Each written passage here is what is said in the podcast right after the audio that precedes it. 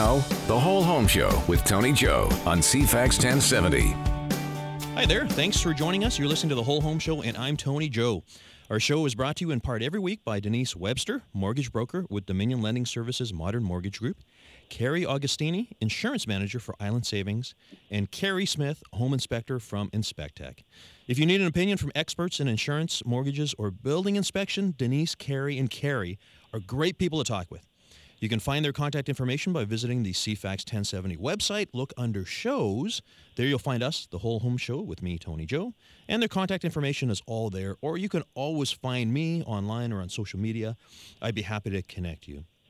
My background as your host of this show and for this hour is as a locally born Victorian. I've been selling real estate here for over 27 years. I've overseen thousands of transactions. I've seen almost every situation you can imagine. So if you need a seasoned professional for your real estate needs, contact me. Be happy to chat with you.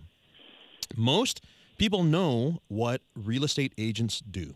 We help consumers buy or sell their homes or secure investment properties. But many agents, including myself, spend a lot of time in the community leveraging our contacts and local knowledge to help organizations of all sorts achieve their goals through fundraising and awareness. So, yes, we do use our superpowers for good, not just evil, as some of you may think. Today on our show is retired realtor and local philanthropist Eric Charman. He'll be sharing with us stories on local real estate in the 1950s and onwards and telling us about Victoria of yesteryear. But we'll start our show with our usual weekly listener question. If you have a question or curiosity about real estate, call us. The hotline number is 250 414 6540. That's 250 414 6540. Uh, we have a question this week regarding bridge financing. So I met with a client this week. They live in a very nice home. They've been there for a long time, have a lot of equity there. They're thinking of downsizing, so they'd like to purchase a condo nearby and they went to the bank hoping to secure bridge financing so that they could purchase the other property and have found that it's not quite as easy as maybe they thought it would have been. So the person to answer this question is none other than one of our show sponsors, Denise Webster, our mortgage our mortgage expert from Dominion Lending Services Modern Mortgage Group. Denise, thanks for joining us. Thanks for having me, Tony. Okay, so uh, you heard the story there. So uh, again, we have we have, and this is this is not a unique situation. This is where a lot of people are at right now. They own their homes, they have no debt, they've got lots of equity, but they want to move on another property.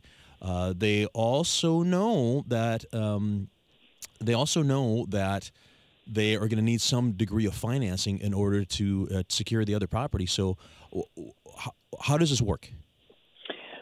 Well, first of all, and most importantly, one of the things that is a big misconception is that by being able to just show your bank that you've got this equity in your home, that bridge financing would be approved. Mm-hmm. So the the key to this is that the lender, the bank, has to see that you actually have an unconditional sale on that property. Okay, so in the case of these folks, they don't even have their property on the market yet. Exactly. So they're looking to sh- to use all that equity for the buyout for yes. the new property. Yeah. So, in order to do that, they um, are most likely going to be in a position maybe to put the sale of the property in their offer on the new condo. Is that what you are looking at? Okay, well? so yeah, that's one option is to make it subject to the sale of their home. That's the that's the low risk option, right? Right. Yeah, of course, the difficulty there is that somebody else can come by and snatch the condo from beneath them because the seller still has the opportunity to look at other offers, right? So this is where um, it's a difficult one to explain to borrowers, but they have to understand from where the bank is coming from or the mortgage lender is that they are not in the business of short term lending. So if they can see that you have a lot of equity in the home that you want to sell and you're purchasing another property that you may be able to purchase outright yeah. because of the the equity that you have when you sell your home. Uh-huh they can see that that's not a long term mortgage for them. Yeah, because you're only using them for that point in time that you need that bridge finance. But after it's done, you use the money from the house to pay out the and you uh, pay out the mortgage, and then you don't have any more further relationship with them at the bank, right? Right, and they want a relationship. They want to long term invest with you. So, and in most cases, it's usually a five-year term in your mortgage, correct? Yeah. So, so this is where we have to introduce our private lenders for short-term lending. Okay. So this would be something that might upset borrowers not thinking they would be in this position, Mm-hmm. but they have to realize that it is a convenience of a private lender lending short-term funds because you may sell your house in a month, maybe two months. That's still considered short-term lending. Yes. So the one thing is uh, that I would prepare my borrowers for is that the private lending is does come with a fee. There could be a one to two percent fee on the funds that you're borrowing, uh, and you're going to be paying in a higher rate, maybe as high as ten to twelve percent. But which sa- which sounds like a lot, but short term. yeah, but really what you're paying for is the convenience of of this short-term relationship, right? Absolutely, and it's an interest-only payment. You're just paying to to really you're bridging that the equity in your home over to the purchase for a couple of months. Mhm. So, um, in a traditional bridge, let's just say you do have an unconditional sale in your property. Um, you basically are borrowing the down payment you need for your new property from the sale of your home. Mhm. So the lender says, let's see what your unconditional sale agreement looks like and what the sale price is. And then let's look at how much you actually owe if you do have a mortgage on it, or if it's free and clear, they can see there's the equity available for the down payment you need on the new property. So, so really, what it is is the uh, the to have an unconditional sale on your house. That is a low lower risk situation for the lender for the bank because they know that uh, there's a sale in place, there's a dep- uh, deposit in place. The seller knows how much money they have, right? Yep. Yeah. Yeah. Yeah, and it's just they they can see it's a firm. The conditions have been removed, so this is now a binding contract. They know for all intents and purposes this sale is going through.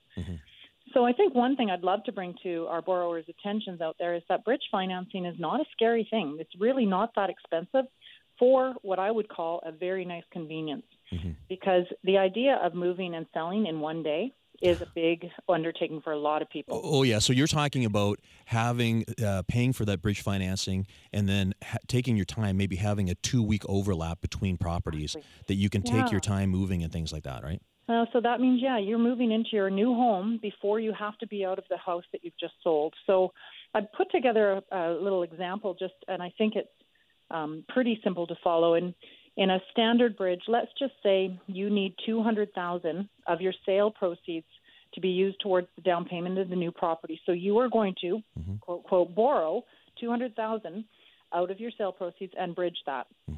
So in a typical, let's just say a thirty day uh, bridge. Yep. So now you've got a month to move. On a two hundred thousand dollar bridge, if you were looking, um, and and rates can compare. Again, you're doing interest only on the money you're borrowing, Yep.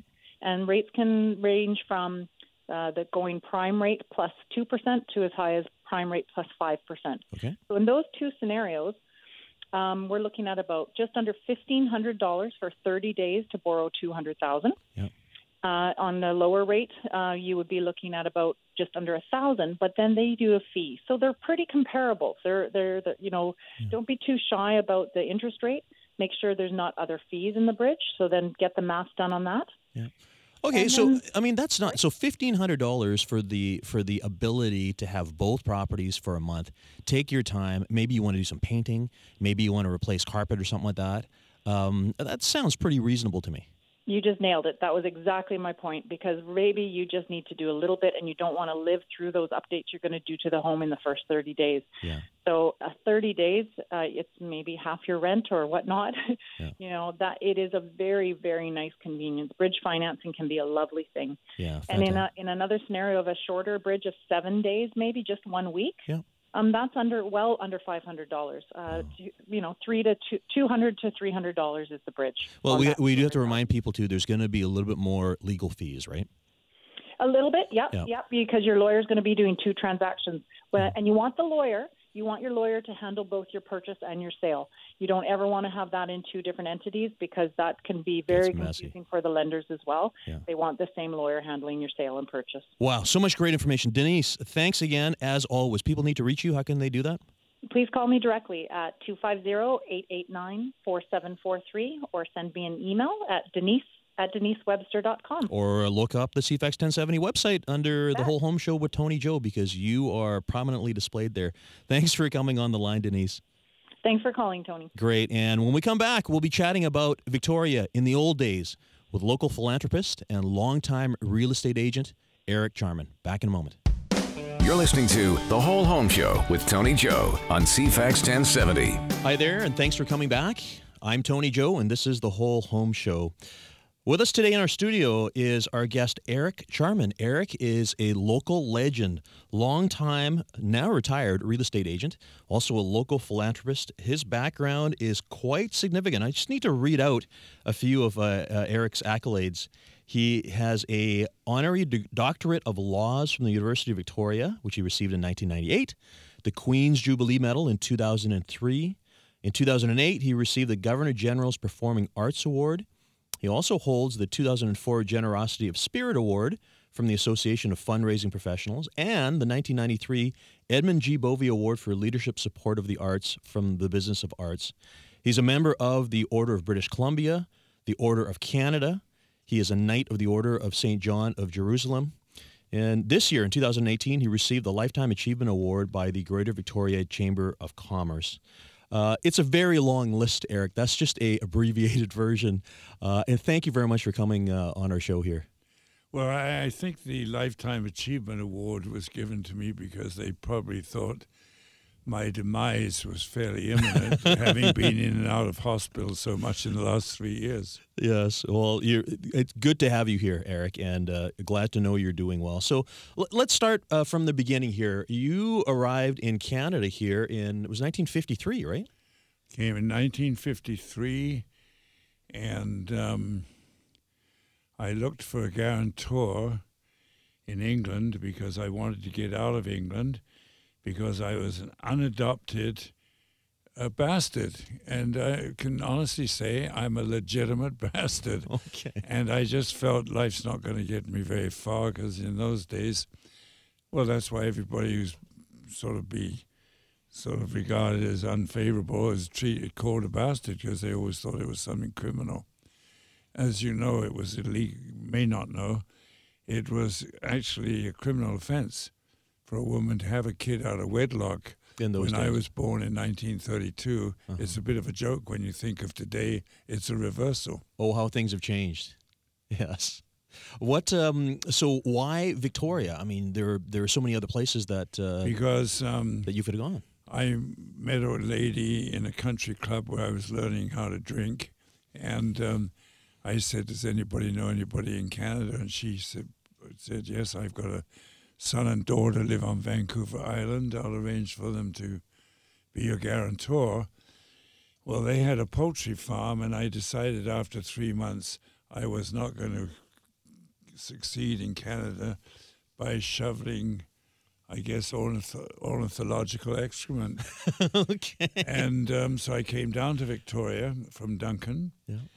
and I met somebody at a cocktail party, and he said, "You sound um, as though you're from the old country." In those days, they didn't recognize anybody in Victoria and Oak Bay unless they came from England. Yes. They'd never heard of people coming from anywhere else in the world. yeah. And he said, I've had a lot of people from England in my offices across Canada. And I said, Well, if they're such good workers, you should try me.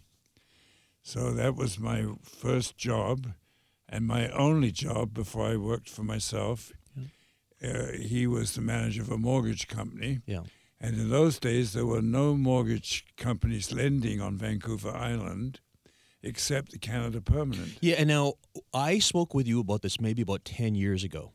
And you had told me that in those days, Victoria was considered like an outpost and and big banks just would not lend. That, that's correct, right? Yep, they wouldn't. And um, the I then started. Um, I left that company after eighteen months, joined a guy named J. Donald Smith, and we started a company where we brokeraged lending private funds. In fact, I ran an ad saying, "Do you have your life savings hidden under your mattress? If so, phone me because we can put the savings to work and earn you some money." And I never lost a nickel for in five years that I dealt in private mortgaging. Never lost one nickel for any investor. Mm-hmm. So you started on the financial, uh, the financial side of things, and then at some point you got into real estate. Well, what happened? The real estate board phoned me one day and asked would I meet with some of their members to discuss financing. Well, it didn't take me long to realize that the whole key to selling real estate was in the financing uh-huh. and not the selling. So I decided to apply for a real estate license. And for the first 10 years, I did both the selling and the mortgaging. Yes. Combined. Yeah. Well, very different times then than now, of course. Well, they were so different that I drove by a house the other day. I think it was on McNeil Street.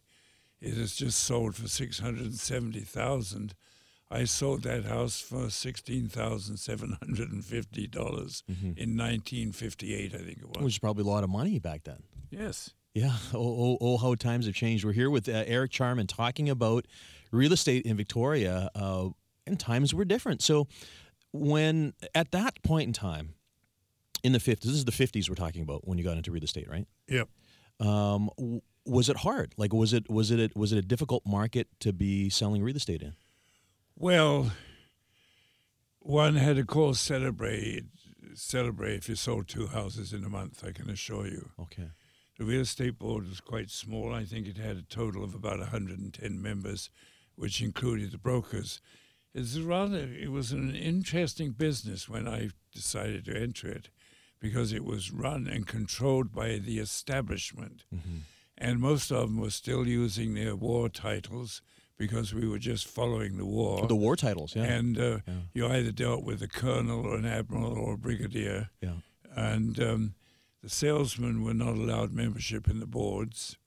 So later on in life, when I became active in organized real estate, one of the one of the first things I ever did was um, move to have salesmen admitted on a pari passu style membership with the agents in the board. Once I put that through, I had phone calls from Toronto, Hamilton, Quebec. Because this upset the establishment. You're giving right? the business away. What the hell are you doing? Yes. And I said, we're putting it in the hands of those who are responsible producing the results. So it's important for our listeners to, to understand here. It, it, was a different time because there there there was a hierarchy. There was the the brokers, and then there were the salespeople. And as you just mentioned here, they, they were two very separate two very separate groups. And, very separate. And you were instrumental in bringing them together, which is basically the model that we have now. Well, look at it today. It's salesmen are usually the president of Canadian Real Estate Association or BC mm-hmm. or the real estate board. Yes. It's entirely changed. And they couldn't be before. So you are a past president of Victoria. I am as well. You're also a past president of BCREA. You're a past president of CREA. So you went to the Canadian uh, um, level as well, too. I wonder if I didn't, I didn't do a satisfactory job because the real estate board asked me back twice. So okay. I was president three times. Yes the um, BC Real Estate Association asked me back, and I was the first one to be invited to do a second term there. And the Canadian Real Estate Association, in its 100 years, I am the only person who's ever asked back to do a second year. I did not know that, but I'm not surprised. Well, you learn something every day. That's right. Uh, Eric, my goodness, you've seen so many changes, not the least of which is values. I mean, you mentioned before about how uh, property prices have changed. Um, we're going to take a break in a few moments. We're going to talk about marketing because that's one of the things that you're very well known for here in Victoria is your unique uh, marketing. But can you remember the first house that you sold? How much was it? The first house I sold was on Cook Street near Pakington Fairfield, and it was ten thousand five hundred dollars. Wow! And I I think I was the first realtor who used to advertise more about what I'd sold than what I had for sale. This is I I wanted to demonstrate there was activity if you came to my office. My goodness. Well, we're here having a one on one conversation with local philanthropist uh, and legendary real estate agent Eric Charman. We're going to take a quick break, and when we come back, we're going to be talking about marketing and how things used to be done. Back in just a moment. Now, the Whole Home Show with Tony Joe on CFAX 1070. Hi there. Thanks for coming back. You're listening to the Whole Home Show, and I'm Tony Joe. Our show is brought to you every week in part by Denise Webster, mortgage broker with Dominion Lending Services Modern Mortgage Group, Carrie Augustini, insurance manager for Island Savings, and Carrie Smith, home inspector from Inspectech. If you're thinking about refinancing, you need a mortgage, call Denise. If you would like a review of your home insurance to make sure that your coverage is sufficient, call Carrie Augustini. And if you need a building inspection, even if you're just not even thinking of buying or selling, if you're just in your home, want to make sure that it's ready for the winter or ready for other uh, seasons, get in touch with Carrie Smith from Inspectech. All three of our sponsors are great people to chat with. They are happy to discuss any of your real estate needs, as am I.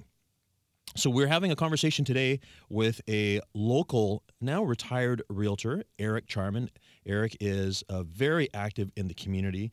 Uh, he has done so much in town, not the least of which is fundraising for things like the Hospital Foundation, the United Way, BC Hospital for Sick Children. Uh, Eric and I uh, served together on the hospice board um, for a while. You're still very active there uh, as well.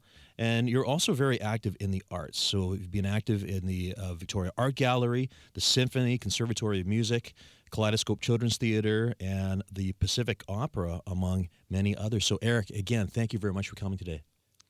Well, thank you for inviting me, sir. That's a pretty busy list. It uh, it's a reminder about the fact that uh, real estate isn't everything. I mean, obviously, real estate was good for you as a career, but it enriched, it enabled you to do these things that you do in the community today.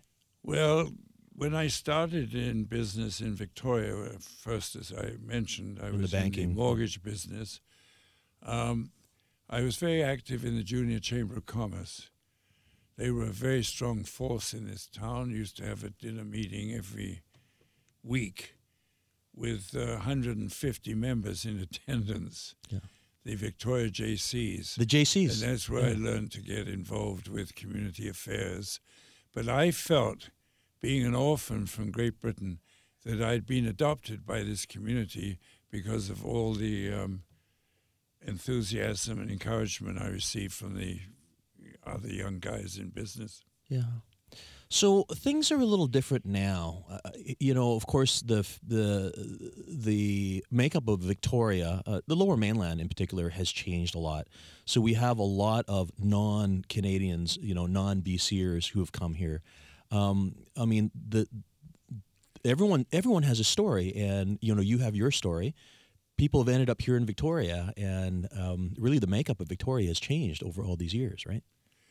Well, it's changed considerably, and I'm horrified, quite horrified, I'll be frank with you, to think that the current government is going to penalize fellow Canadians who happen to own a house, say, in Manitoba or Ontario, New Brunswick, because they happen to have a second residence in BC. I think that's disgusting and disgraceful. I can give you an example. And, and having a secondary residence is nothing new. I mean, you would have dealt with these exactly. 60 years ago, right? Yes, but I can always remember one of my marketing techniques. I probably was one of the first realtors who decided he'd run an ad in Eastern Canada. Okay. And I can remember the ad because I said, Come to Victoria. It's on an island, so there is no crime because a criminal will have difficulty escaping. well, look at it today, Yes. how things have changed. Yeah.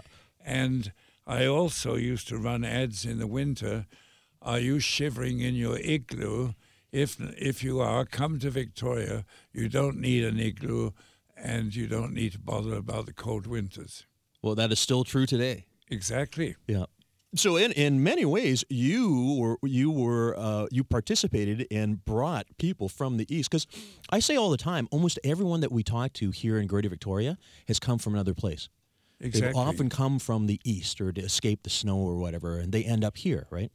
Well, Victoria has changed, of course, too, mm-hmm. because I can remember when I first did business in Victoria. Somebody asked me once, would I describe Victoria to them, what went on here? And I said, well, it's really just a large cemetery with a business section in one corner. Well, when you think of all the businesses here now, it used to be logging, fishing, and shipbuilding. Yeah. There's hardly any logging now. Commercial fishing is really nothing to what it was. And there's, well, shipbuilding's recovering in Victoria, and that was a good industry. But um, there's lots to bring people to Victoria. In fact, the I think the um, high tech and all that sort of stuff is starting to develop here. It's true. They have a sizable tech. We have a t- sizable tech community. Uh, of course, we are a lifestyle uh, community where people come here for weather, tourism. It's always been government, military, uh, but there are so many other factors here. Well, it used to worry me that it was the capital city, and I tried to urge the Chamber of Commerce in those days to encourage um, various places to have their consular offices in Victoria, but that never worked. Instead of that, the government, unchallenged, started moving all their offices into Vancouver. Yes. And I think that was a shame because an important part of the capital city economy should have been the, eco- the continuation and expansion of the BC government here. Yes. Yeah, very, very, very interesting. The uh, so so back then the the market was different. Right now, Victoria tends to hover around the um, third place as far as expensive real estate in Canada after Vancouver and Toronto. Was it always that way? What was it like when when you started up? Well, I never really compared with other cities uh, because actually nobody seemed to have trouble if they were retiring from the prairies or from Ontario. And if they did decide to live in Victoria, they didn't have a problem today. Like I was talking to a prominent lawyer in Winnipeg the other day was thinking of retiring. He came here to look around and he said, Eric, I can't afford to retire to Victoria. The kind of house I'm used to would cost me over two million. I'm not in that bracket. Yet he's a senior partner of a law firm in Winnipeg. But it works both ways, though, too, right? Because anyone who is thinking of getting into the real estate market, sure, it's difficult here because property is very expensive. There are other opportunities elsewhere that people could go to as well. You could go to Winnipeg and get a lot of house for the money, but then, of course, you'd be in Winnipeg, right? Who the hell wants to go to Winnipeg? that's that's that's our. Well, I I feel so bad. I use Winnipeg as an example all the time on my show here. I've been to Winnipeg. It's a nice town. I have friends that live there. But uh, the reality is, people choose to come to Victoria. They don't necessarily choose to go to other places in the country. Exactly. I think, Tony, one of my joys of marketing was after I'd been invited into one of the big mansions in Oak Bay, I thought, my goodness, in those days people were fairly snobby and a lot of people didn't get a chance to see some of these houses. So the first chance I got I received to list one, I think I started real strength in open houses mm-hmm. And I would serve tea and crumpets, and I had two ladies dressed uh, in pinafores and things. But I also kept a bottle somewhere hidden in the house if I saw a real prospect for the house, and it seemed to work. Yeah. And in fact, I sold so many of those Maclure and Rattenbury mansions that I even sold one to a prominent architect named Di Castri Oh my goodness. who had so many kids and decided he couldn't afford to build one of his own houses Yeah. to house, I think it was seven kids. So I sold him a mansion in Oak Bay. Very prominent name here in Victoria, John Di Castri, right? Yes. Yes. so you also created a character, I seem to recall, in your marketing. I had all sorts of imaginary um, characters. I'm trying to think of the name. Ma- uh, Major something, uh, Major Cuthbert. Uh, No, I do remember, though, I once advertised a house on um, Rockland. I was invited to list it. I took the listing. I couldn't get enthusiastic about writing an ad. I finally decided I'd have an 11 o'clock in the morning uh, open house with sandwiches at lunchtime. And I advertised it as saying, I thought, I thought that it had been designed by a well known Scottish architect named so and so. Somebody came to the door half an hour before we were due to open for the crowd that had now assembled on Rockland Avenue. And she said, actually, um, and she had the ad in her hand and she looked at his name. She said, I happened to be his niece. There was no such person. Oh. I, had invent, I'd invented the name. Yes. We're here having a conversation with Eric Charman talking about Victoria. Uh, you know, when you think about it, it wasn't even that long ago because we're talking in the 50s or 60s. It's not a long, long time, but oh, how things have changed. We need to take a quick break. When we come back, we'll be having more of a conversation about Victoria in the older days. Back in a moment. This is The Whole Home Show with Tony Joe on CFAX 1070. Hi there. Thanks for coming back. This is the Whole Home Show, and I'm Tony Joe. Been having a conversation today with Eric Charman. Eric is a longtime fixture here in Greater Victoria. He was the principal of Charman Pacific Realty uh, back on Broughton Street for many years until retirement. Uh, Eric, I think you retired about the time that I got into real estate, so it was like 1991. or May have been the time you were born, Tony. Yeah, not quite. It was 24 years ago when This I is retired. 24 now, so Yes. 1994. Okay. Yeah. So I, I was in uh, just a few years before that, but I, I remember your office. Uh, it was a very different time in real estate, and we've been talking about this. In fact, uh, one of my favorite ads that I saw, I wish I had it with me here right now. Uh, you had described a house as one of the finest examples of deferred maintenance. That was an interesting one because it was a mansion in Oak Bay. And I told the owners, the executives of the estate, I said, you know, you mustn't worry about the way I advertise this because somehow we've got to get people into it. Well, I said, come one, come all. I took a half page ad in the paper and I said, come and see the finest example of deferred maintenance in the uh, municipality of Oak Bay. Okay. I had a commissioner on both sides of the mansion. They clicked. 1,200 people went through, and I ended up with four offers in 24 hours. That sort of thing never happened in those days with properties. Yeah. Uh, marketing. That was Yeah. marketing, right? Yep. Yeah, yeah. Oh, uh, y- you know, th- of course, there's a lot of ways to uh, do creative marketing today, but you had some. Well, then I had my dog used to appear in Yes. the ads, and I said he's uh, not licensed, but he does um, help me to sniff out decent listings. yeah. You were you had fun. You had fun in this business. If you've got to work, you've got to enjoy it. Yes. Yep. And speaking of work, I mean, obviously you were you were hugely successful in, in Victoria for the longest time. You were you were the top agent here in Greater Victoria. Well, not only that, I knocked off sales with houses and with commercials because there were no commercial companies here, Yeah. such as Colliers and all these people in those days. You did everything. So And- I now use these companies to handle my own affairs. And for our younger listeners here, this is remarkable because this is at a time where there were no cell phones, there were no, there was no email, there were no fax machines uh, back then. Um, everything was done with a landline and just hard work, right? Exactly. Yeah. Yep.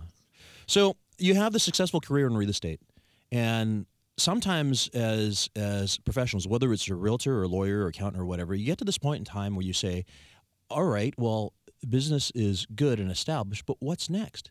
And and when we look at people like you, you've been so involved in the community in so many ways. And I mentioned it earlier: the arts, in the hospitals, in raising funds, and all this. What what got you to that point? Well, the arts, I can remember very well. Um, as an orphan in England, I wanted to learn to play the piano. I had three lessons, and Miss Baker, my teacher, said, Unless you bring me money for the next three lessons, um, you have no more piano lessons. and she almost shut the lid on my fingers of her Bechstein. I shall never forget that. Okay. And um, so what happened, as soon as I had an opportunity, the first opportunity was when I sold a commercial building on Fort Street very early in my real estate career. I mean, it was a sale that was noteworthy. Mm-hmm. I sold a building on Fort Street for $100,000. A ton of money back then. And um, the owner said, Now, I'm not going to do any more business with you unless you support my wife in her efforts. I said, What, what is that? He said, um, She is chairman of the Women's Committee for the Symphony. So, whatever it was, I went to have tea with her and I decided I would support the symphony. And forever I've been supporting the symphony for two reasons. One, to make sure we keep a good symphony going, but secondly, by donations coming in, it helps to keep the seat prices at a level which enables more people to participate in the audiences. Yeah. And um, same with the art gallery and the opera. So, so this is for, I've never talked to, with you about this. So this is this was your your the foray, your beginning into the all of the charity work that you've done. Well, another thing that really spurred me on was in 1955. A friend of mine had just opened up as a doctor practice as a doctor in Campbell River. He invited me up to fish. Well, I'd never salmon fished. When I got there, he said, Eric, you can't fish today. I said, why? He said, well, I'm a member of the Rotary Club and um, we're having an auction. And the auctioneers decided not to fly over from Vancouver. And I said, well, Alan, I've never done an auction. I, I know nothing about an auction. He said, Well, nobody knows you, so get on with it. Okay. It was so successful, the Rotary clubs were telling all the other Rotary clubs. That's why I've done over 550 auctions since 1955 for various causes. It's true. You are the you are the auctioneer to note. Of course, I last saw you at the lieutenant governor's uh, ball uh, Yeah. a few weeks back, Yeah. uh, doing that. So uh, again, that's that was the genesis of of one of your trademark skills, right? And I keep saying I'm doing no more auctions, and yet I received a letter two days ago, in spite of the mail strike, from the SPCA saying that I did the auction three weeks ago for them. It was the highest amount of money they've ever raised in their history in Victoria. I have said over the years, I mean, I, I, I've looked at people like you as models, as role models, as to how we in the real estate business can be more, can be more in the community. It's not just about buying, helping people buy or sell real estate. It's what we do in the community, using our connections, leveraging the people that we know and the knowledge that we have. And I think the real estate profession is like perfectly is perfectly positioned for this kind of community work. Oh, very much so. And um, it's a joy putting back into the community. Yes. Um, I think that Victoria is very lucky because there's such a strong community feeling here, and the charity work is amazing. But getting back to a point I raised earlier about people having second residences here, Yes. I've just been involved in a campaign in this town for one of the many groups where we had to raise two and a half million in a fair hurry. We were allowing 15 months to raise it. We never even went public with the campaign. It was completed in four months. And we've checked, I think. You raised two and a half million dollars in four months. Seventy percent of those donations are from people who have a second residence in Victoria. Are we going to knock these people out of existence in our community strength? All right. Well, this is important. We, you and I had talked about this before as well too, and and so so basically what it is is a lot of the supporters of the arts here in Victoria are people that don't reside here full time. There's people who come here on occasion. They have their occasional uh, residence here, uh, and they are the ones that are writing the checks to the arts. And this is a really big question. If if we are not welcoming them in our community here by allowing them to own these properties without being tax exorbitant amounts, they will probably leave. And what does this do to our arts here? And well, all I know is that they're calling it a speculation tax. What is speculation involved in a man from Ontario having, say, a penthouse in Victoria so that he can live here on the cold days, which are half the year for an Ontario resident? Um, these are the people we're going to scare away. And what I'd like to know is what is the net result of this tax system the government have brought in? I think it's crazy and they should rethink the issue. Mhm. Well, it's it's been a very contentious issue. We we had on our show uh, uh, Andrew Weaver from the BC Green Party a few weeks back, and um, Andrew Wilkinson from the Liberal Party uh, as well to talk about this. Um, I, don't know. I, I, what what do you think is the solution, Eric? I mean, what needs to happen here in our community for everyone to be happy? Well, the government shouldn't penalize fellow Canadians from other provinces because they decide they want a second residence in Victoria. Mm-hmm. It's as simple as that. And Weaver told a group of us he confirmed that he was going to vote against that part. He now says he voted for it because it was amended. Mm-hmm. It was amended by a half percent reduction in the prohibitive tax. Mm-hmm. You know, people are struggling to get into Victoria real estate right now. Was that true back in the 50s or in the 60s? It was never affordable here, right? Well, no, it was affordable. No, I would say it was affordable here. Okay. I, I never encountered that problem. In fact, we gave away the houses. But you know, in markets like 1981, 82, we were talking with Ken Henderson and Bev Heighton a couple of weeks back about a bad market where you can't give houses away, right? And that happens on occasion, and that may happen again here at some point in time. I had the great pleasurable experience of being elected president of the Canadian Real Estate Association in 1980. And in 1981, interest rates started at 16% on mortgages. CMHC had 34,000 units on hand because people couldn't afford to pay for them across Canada. I went to CMHC and it took me two years of lobbying to convince them they should use the real estate industry to sell their unwanted units. Mm-hmm. And they felt they couldn't afford to pay the commissions.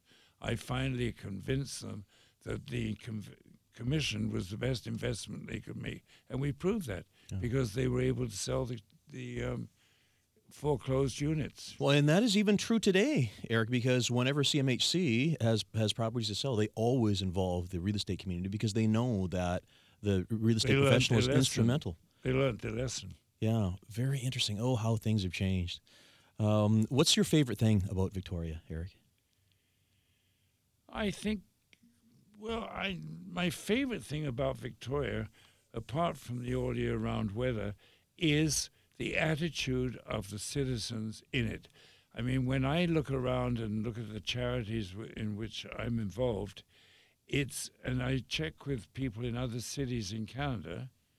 Uh, Victoria is a very generous, participating community, and I've served on other things. As you probably know, I was a dollar a year man on the National Capital Commission, a dollar a year man on the National Arts Center. Incidentally, Tony, that reminds me, those seven year, eight years I did, I don't think I ever collected my dollar a year. So I better go back to the government and seek it. yes. Um, so, but the the community here in Victoria is is something. It's great. That, yeah. It's an amazing community. Yeah. And it's because people are willing to give back and reinvest in this community from which they're deriving their success and the enjoyment of life. How important. Thank you so much for coming, Eric. And as I said, starting off here, r- real estate is a rewarding career, but you have demonstrated that there is so much more than just helping people buy and sell real estate. Being involved heavily in the community is something that uh, has fulfilled you. Uh, I have watched you since I began in real estate. Uh, I have very much. I've tried to do the same thing, and I know I have many years ahead as well too. Uh, and uh, getting example from people like yourself has has really uh, driven and motivated me as well. So thank you, Eric. Tony, I'll finish by telling you I was so happy. I was in one of the big grocery stores the other day, and a man touched me on the shoulder as I was checking out of the cash register. He said, Excuse me, are you Eric Charman? I said, Yes. I don't know why he recognized me in my old age. He said, You know what? I went by your slogan. If you want your property sold, Charman should be told. And he said, You sold my house uh, in Fairfield. Oh my god. Isn't that funny? and it still sticks around. Yeah. Thank you, Eric. And to the rest of our listeners, we'll be back for you this time next week.